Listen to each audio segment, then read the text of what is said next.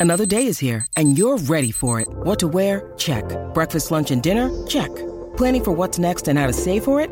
That's where Bank of America can help. For your financial to dos, Bank of America has experts ready to help get you closer to your goals. Get started at one of our local financial centers or 24-7 in our mobile banking app.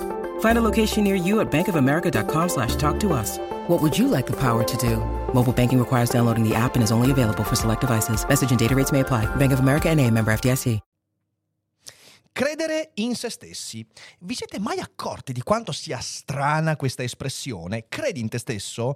Credi come si crede in un dio? Eh, quasi.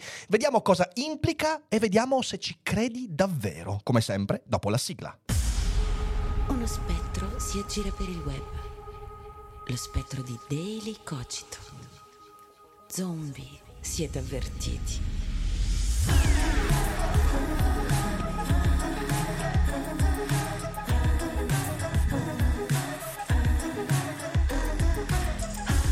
Credere in se stessi, credi in te stesso, devi credere in quello che fai, credi in quello che sei. Ci si sofferma troppo poco su questa espressione, credi in te stesso, nonostante sia nella bocca di tutti i motivatori di ogni risma e qui in realtà noi facciamo i demotivatori. Diventa questo credi in te stesso un modo per spronarti a fare qualcosa o a superare un ostacolo. Nulla di male, ma c'è qualcosa di più. È spesso una consolazione di fronte a un fallimento, non sono riuscito a raggiungere un obiettivo, beh, tranquillo, credi in te stesso, la prossima volta ce la farai. Ed è spesso una frase fatta per dirti quanto io credo in te, credi in te stesso perché io credo in te.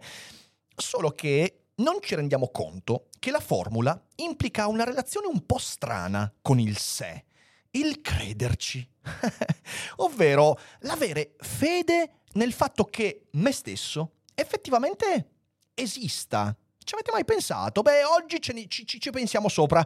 Perché insomma, se ti chiedo, ma tu credi in te stesso, ti sto chiedendo, ma tu credi di esistere? Tu credi di essere reale? Beh, che ci crediate o meno, però c'è una cosa fondamentale. Internet è una cosa che va protetta e quindi fatelo insieme al nostro sponsor, NordVPN. Ma quanto si sta bene su internet? Magari ascoltando comodamente l'ultimo Daily Cogito sul divano. E quando si sta bene, beh, pensare alla sicurezza è una cosa molto difficile ed è per questo che qui su Daily Cogito noi collaboriamo con NordVPN per ricordarvi, anche quando siamo comodi, quanto sia importante proteggere la propria connessione internet. NordVPN è azienda leader nel settore delle VPN, una sorta di tunnel crittografato che nasconde i tuoi dati in entrata e in uscita quando navighi su internet, tanto usando il wifi di casa tua quanto la connessione dell'università. Un modo perfetto per tenere lontani i malintenzionati che, sapendo quanto sono preziosi i tuoi dati, vorrebbero accaparrarseli. Sottoscrivere un abbonamento con NordVPN è una cosa molto saggia, non solo perché in questo modo riuscirai a mettere in sicurezza la tua navigazione online, ma anche perché avrai accesso al servizio Threat Protection, un anti-malware e anti-spyware sempre attivi sul tuo computer anche quando la VPN è disattivata. E poi, grazie a noi e al link che trovi in descrizione, potrai avere accesso a un super sconto sul piano biennale, con 4 mesi gratis in più ovviamente con il servizio 30 giorni soddisfatti o rimborsati. Grazie a NordVPN e grazie a voi, non ve ne pentirete. E adesso torniamo allo show. Grazie a NordVPN, grazie a tutti voi che cliccherete sul link.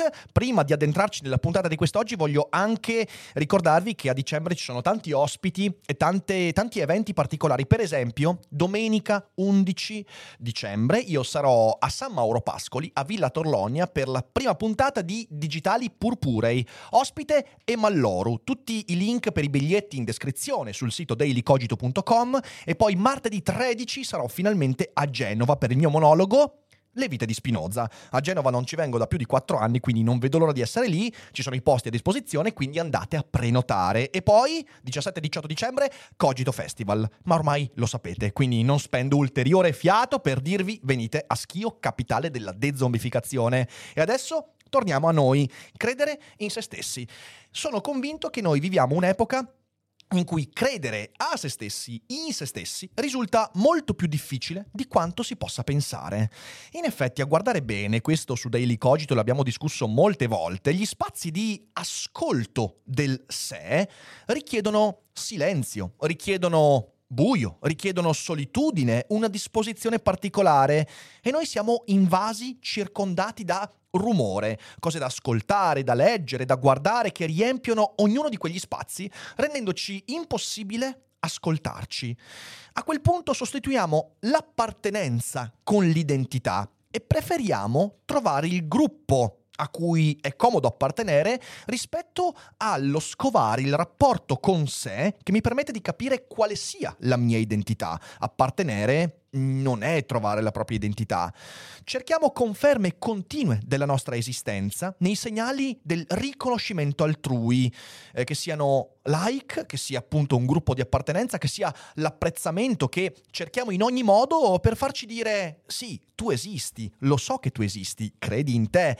E sostituiamo questo a un onesto rapporto con noi stessi in cui non abbiamo bisogno di altri per sentirci a posto con la nostra esistenza.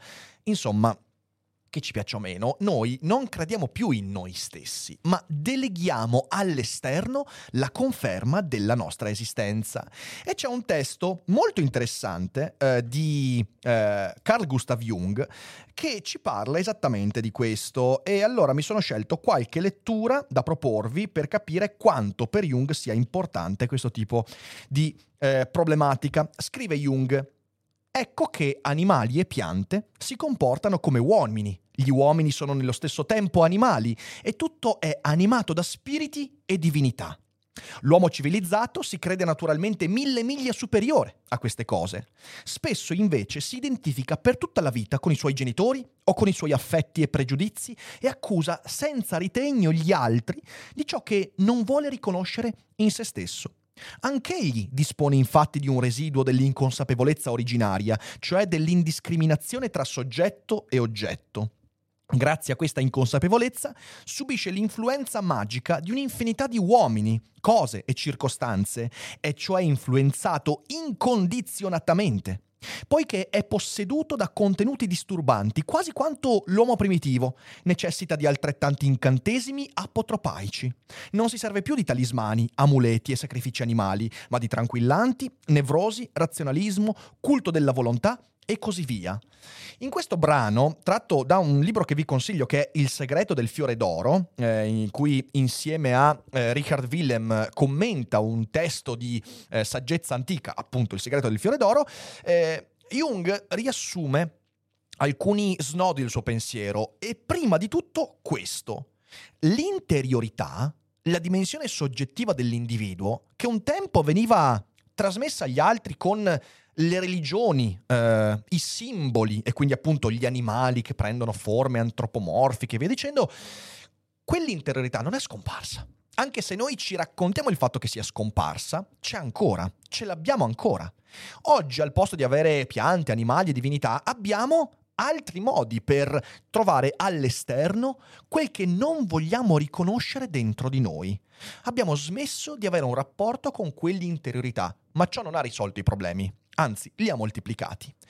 La ricerca di Carl Gustav Jung, partendo dalla psicanalisi freudiana, da cui poi si distacca, approda proprio a questo problema. L'uomo occidentale moderno ha smesso di credere in sé, ha smesso di credere nella concretezza, nella realtà della propria interiorità e ha tentato di trovare fuori da sé la stabilità e la felicità.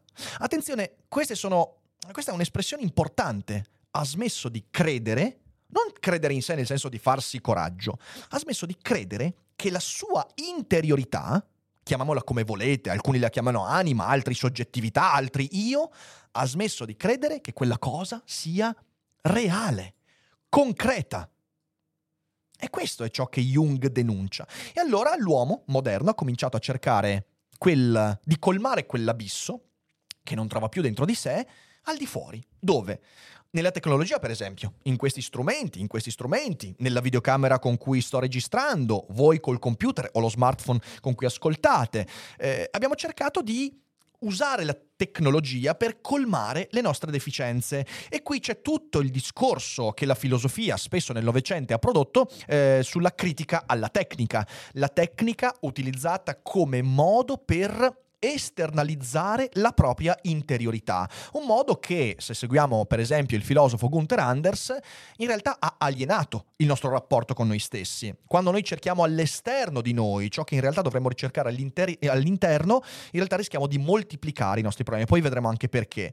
Abbiamo usato la massa per sostituire quell'interiorità, eh, il potere del far parte di qualcosa, di qualcuno, le bandiere, le nazioni, le ideologie, le comunità di ogni genere illudendoci che questo ci desse stabilità, accorgendoci invece che l'appartenenza non ci dà identità.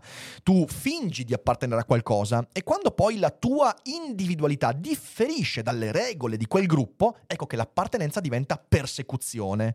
E poi l'industria dell'intrattenimento che fa parte di tutto questo il rumore che, ci circonda come silenziamento di quel silenzio. Eh, sembra un, un, è un gioco di parole. abbiamo silenziato i silenzi in cui dovremmo esporci alla nostra interiorità.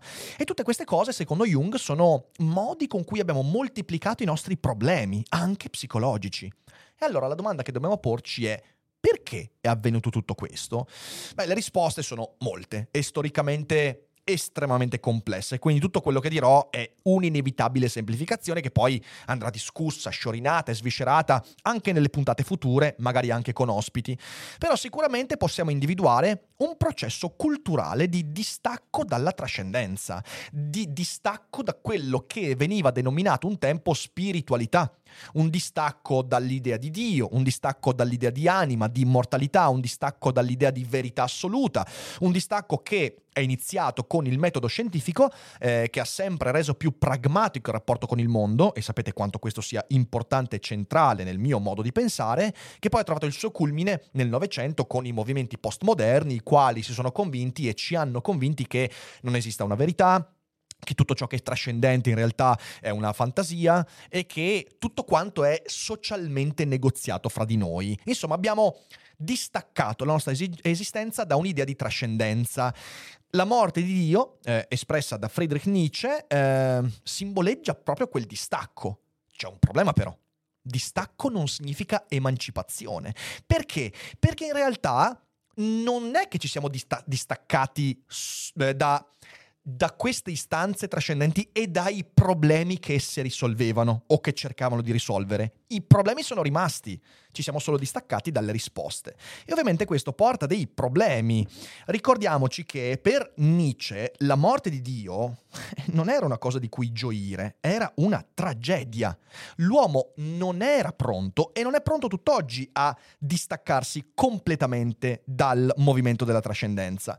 E Jung ce lo dice chiaramente, dice dovrebbe risultare gradevole all'orecchio dell'europeo colto quando si dice nel Hui Ming Qing, che è uno dei testi di saggezza cinese che, che lui commenta, aperte virgolette, le immagini prodotte dal fuoco spirituale sono solo colori e forme vuoti.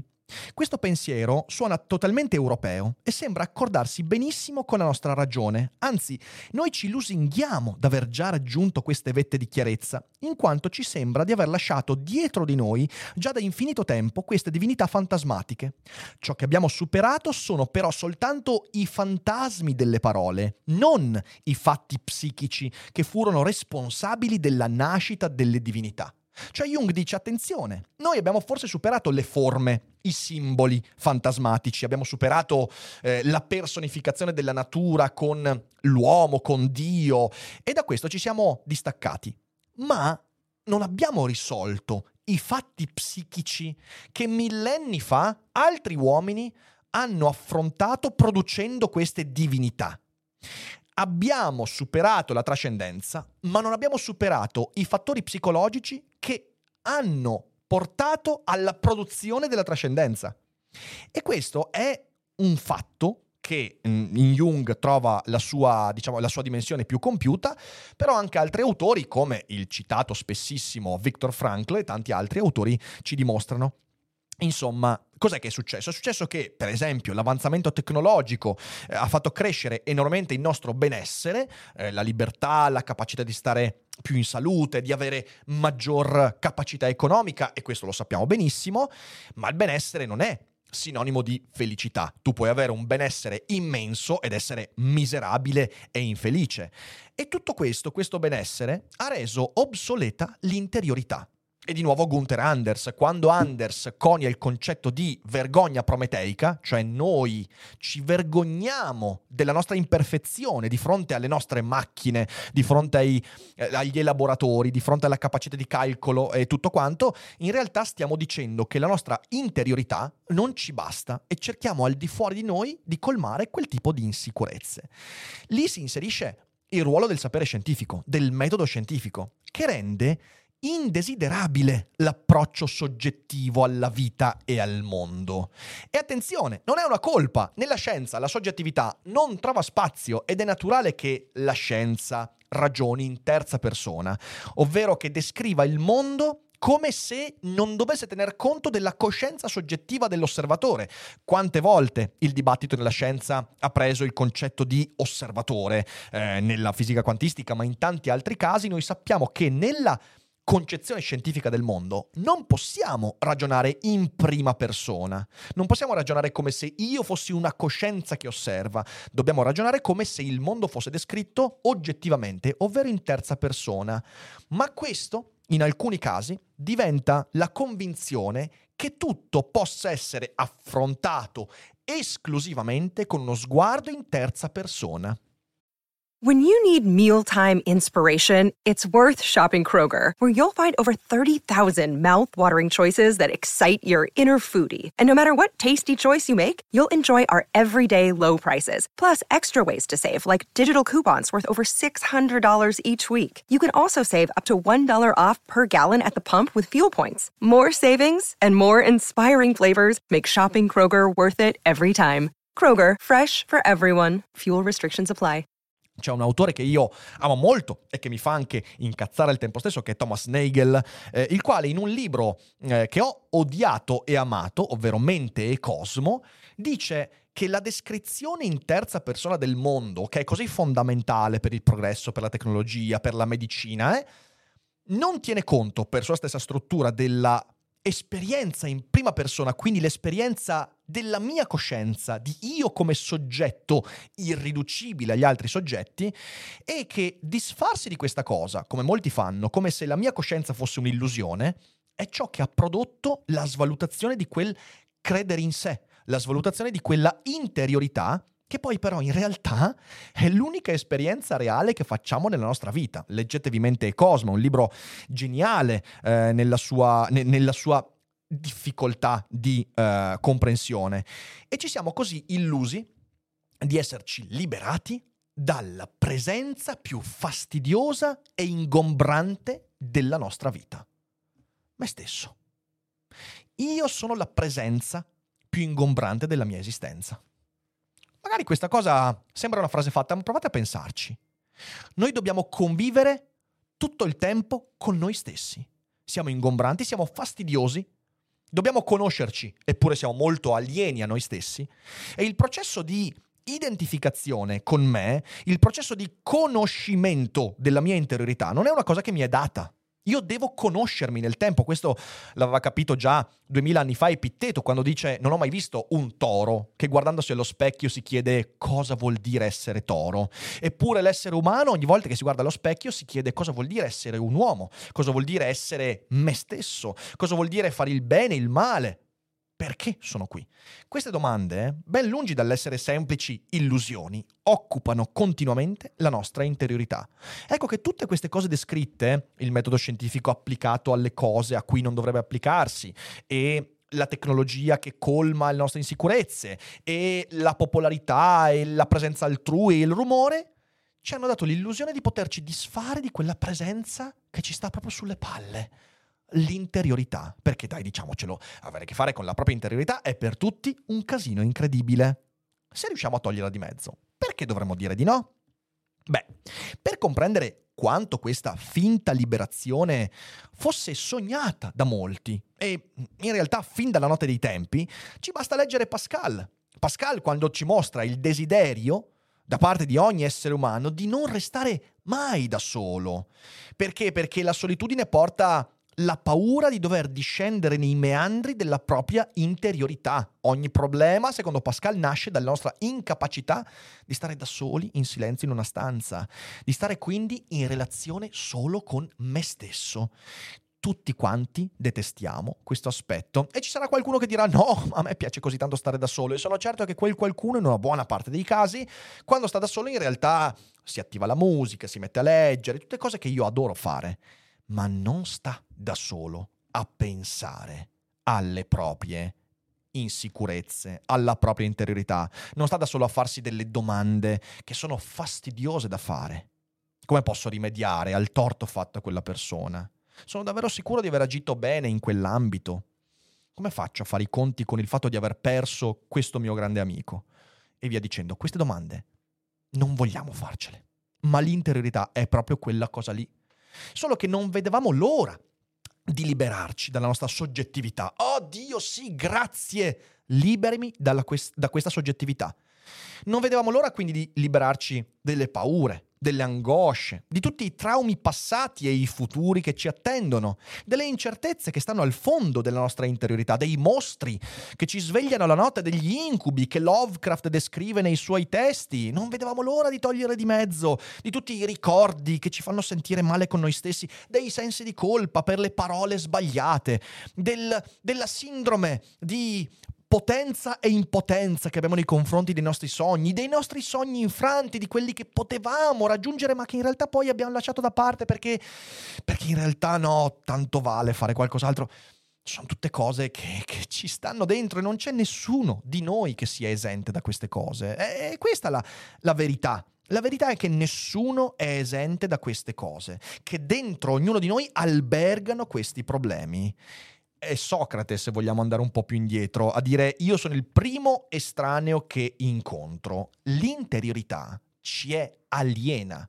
E sapete qual è la cattiva notizia?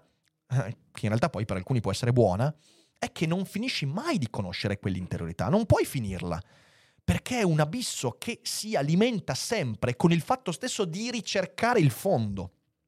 Ecco, adesso abbiamo la scusa buona per non dover più credere in noi stessi, per non dover più credere di essere qualcosa di reale, per non dover più credere che quell'interiorità sia concreta, reale, come questo tavolo, come questo computer, come il mio smartphone. Questo è reale? Sì, per me è reale perché resiste, perché c'è, perché mi dà un muro contro cui sbattere, mi dà qualcosa a cui attribuire una rappresentazione la mia interiorità la considero o no reale quanto questo smartphone? Questa è la domanda di chi si chiede se crede in se stesso. Ci illudiamo però di poterci far bastare il mondo di fuori.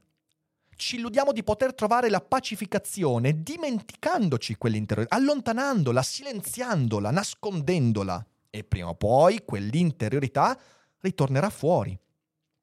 Il fatto che la mia realtà interiore sia esperita solo da me, la rende forse meno reale di questo smartphone, più irreale di una chiacchierata fra amici, di un ricordo condiviso, di una fotografia. Questa è la domanda che dovremmo farci. Perché sono convinto che in quest'epoca in tanti, se rispondessero onestamente, direbbero sì, Secondo me questo è più reale della mia interiorità, della mia coscienza, della mia anima, del mio io, chiamatelo come vi pare, di quella dimensione soggettiva di cui faccio esperienza soltanto io. Non ci crediamo veramente. C'è quella frase bellissima in Harry Potter quando Harry gli chiede, chiede a Silente ma tutto questo che sto vedendo è reale? E Silente gli dice solo per il fatto che è nella tua testa dovrebbe essere meno reale? Ecco, la domanda è più o meno quella perché abbiamo deciso più o meno consapevolmente che la nostra interiorità, anzi devo dire la mia interiorità, non la nostra, perché non c'è una nostra, la mia interiorità, perché ho deciso che sia così irreale. Credere in me stesso ed è questa la, la problematica forse più forte, credere in me stesso è un atto di fede. Fede nel fatto che la mia interiorità sia concreta tanto quanto questo tavolo. Perché è un atto di fede? Perché non troverò mai nessuna prova di questo. Perché non è un atto falsificabile. Non è neanche fiducia. La fiducia si fa su un accordo fra persone. La fiducia è intersoggettiva. No, no, questa invece è fede. È la fede di Kierkegaard. Ho fede nel fatto che la mia interiorità è qualcosa di concreto. E questo lo posso dire senza tirare in ballo l'anima immortale e via dicendo. La mia coscienza è un fenomeno, così come è un fenomeno questa chiave che cade sul tavolo. Il fatto che io soffra in un certo modo e che viva la sofferenza in quel modo determinato e che non posso mostrare a nessuno se non raccontandolo, ma già quando lo racconto diventa un accordo con altri, è reale tanto quanto questo libro che fa questo rumore. Perché invece devo avere fede nel fatto contrario, il fatto che la mia interiorità in realtà sia un'illusione?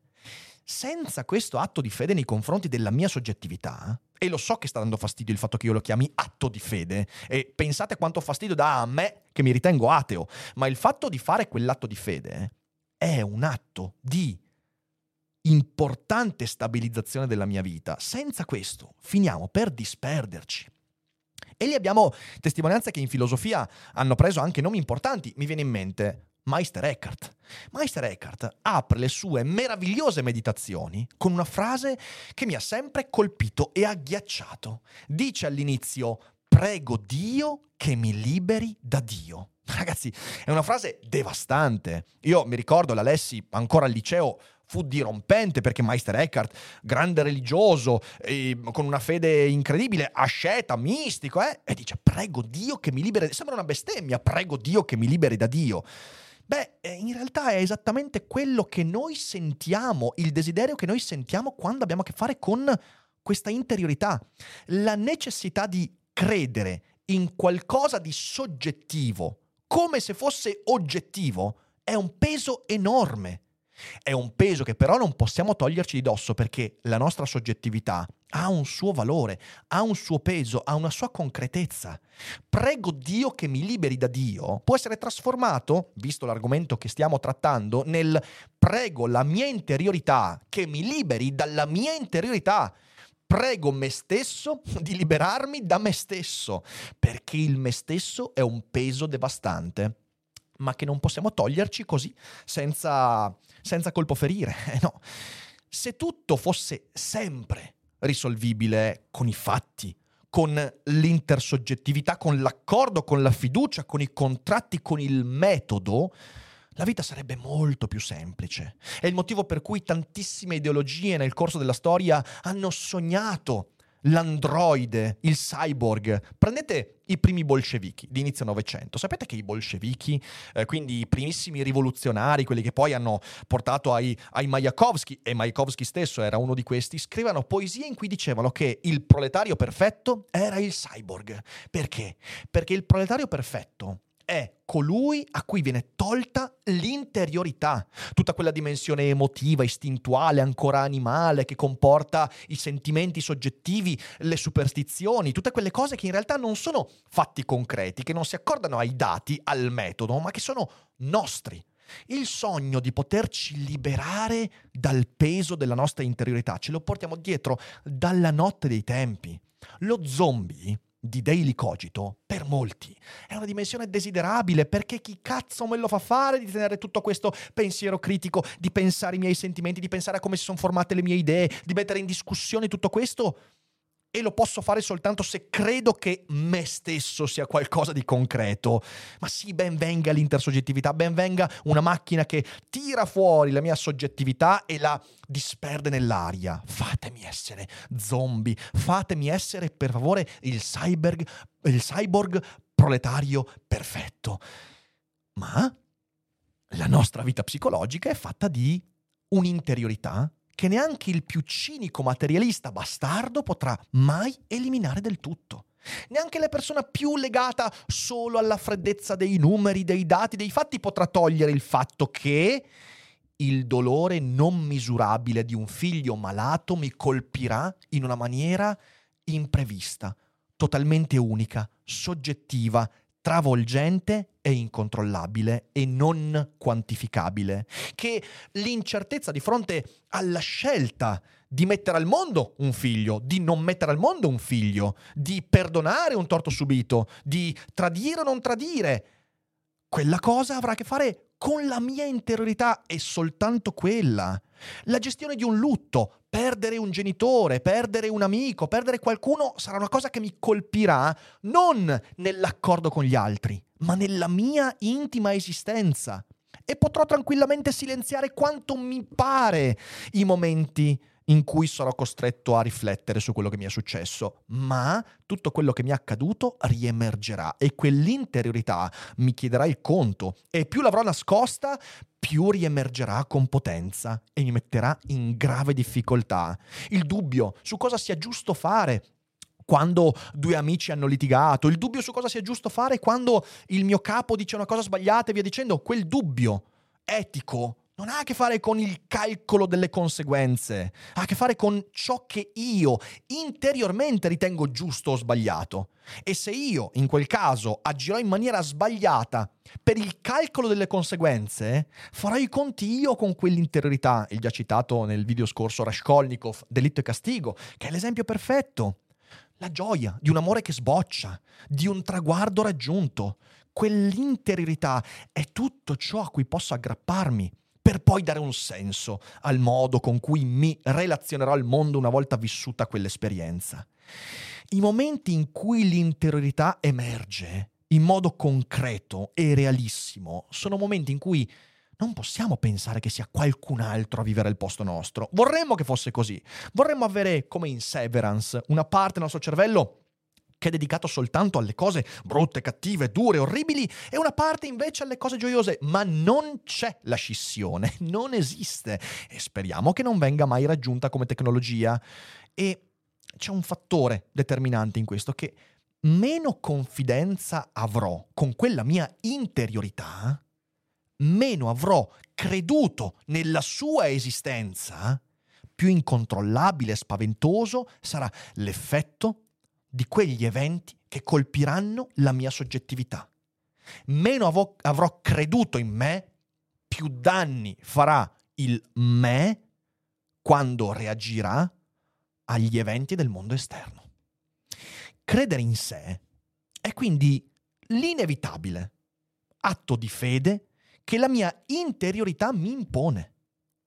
E attenzione, è di fede, non c'è un'altra parola, mi dispiace, perché non avrò mai nessuna prova concreta della sua esistenza, se non negli effetti che vivo quando mi accorgo di averla trascurata.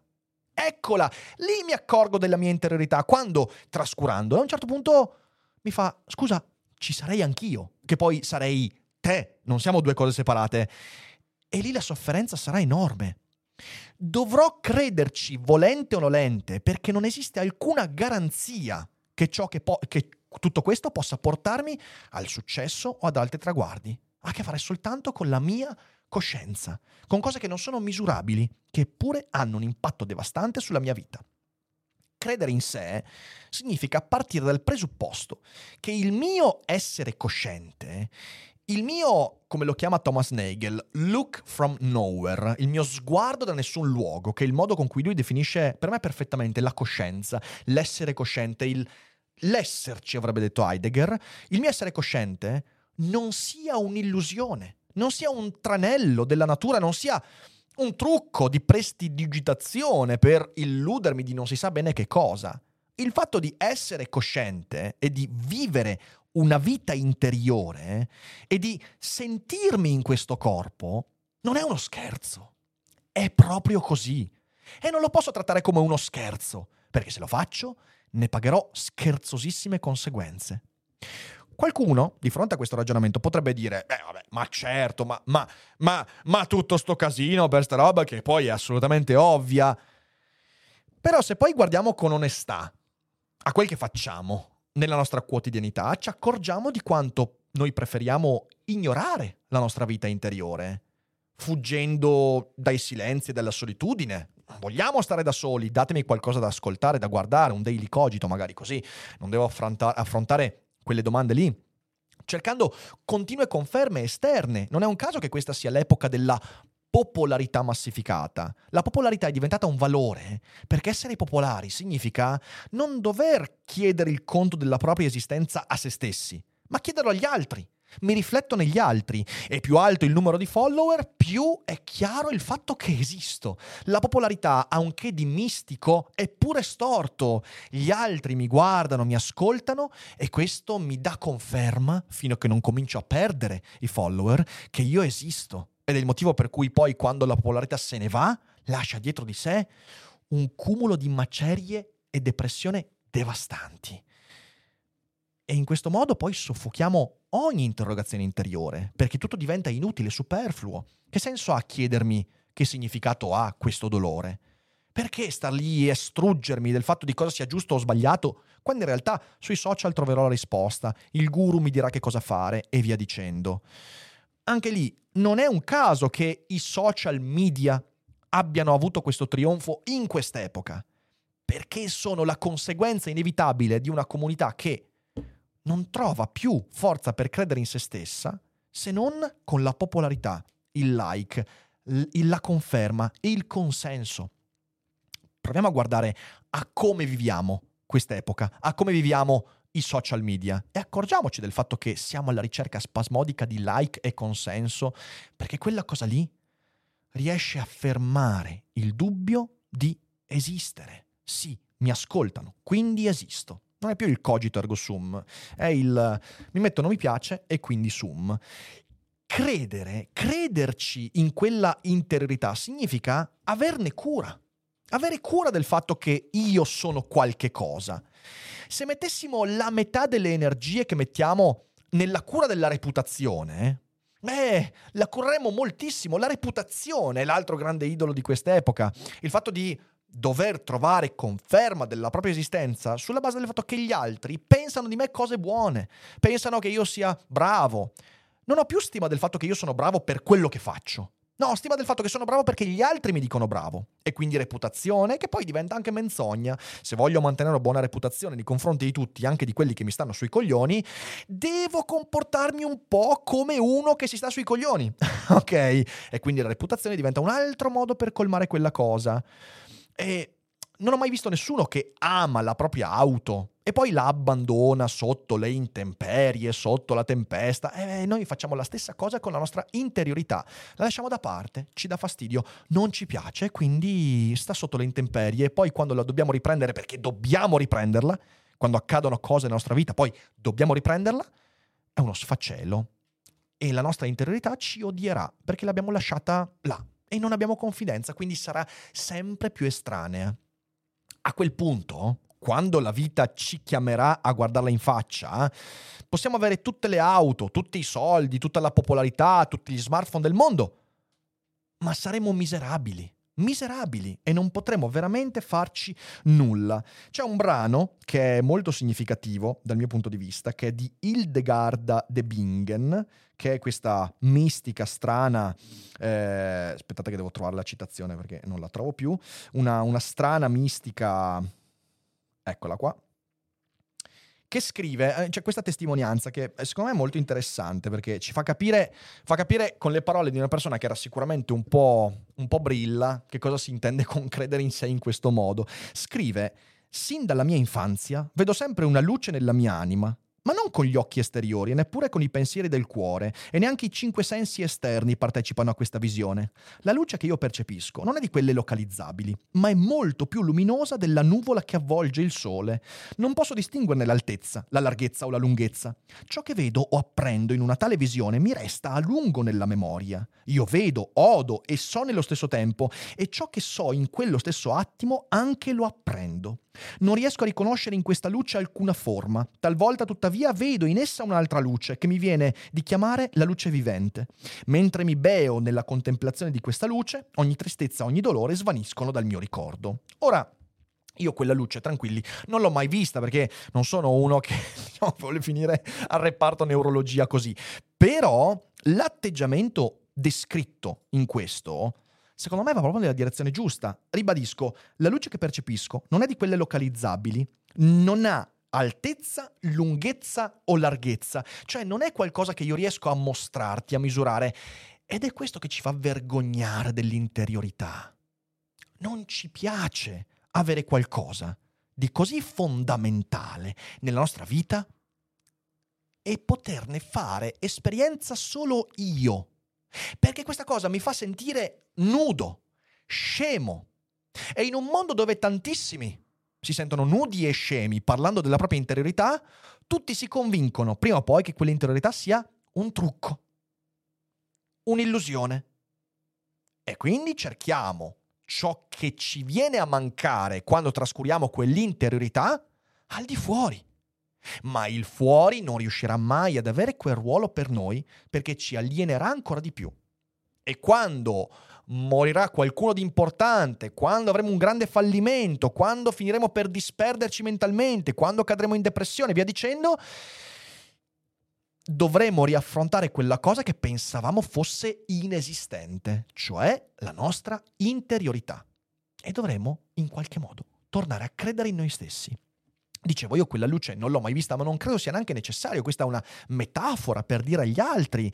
Io ho deciso di credere nella mia interiorità, ho deciso di prendermi sul serio come individuo, quando mi sono accorto che non credendoci, pensando fosse tutto uno scherzo, usavo le cose esterne per riempire l'abisso.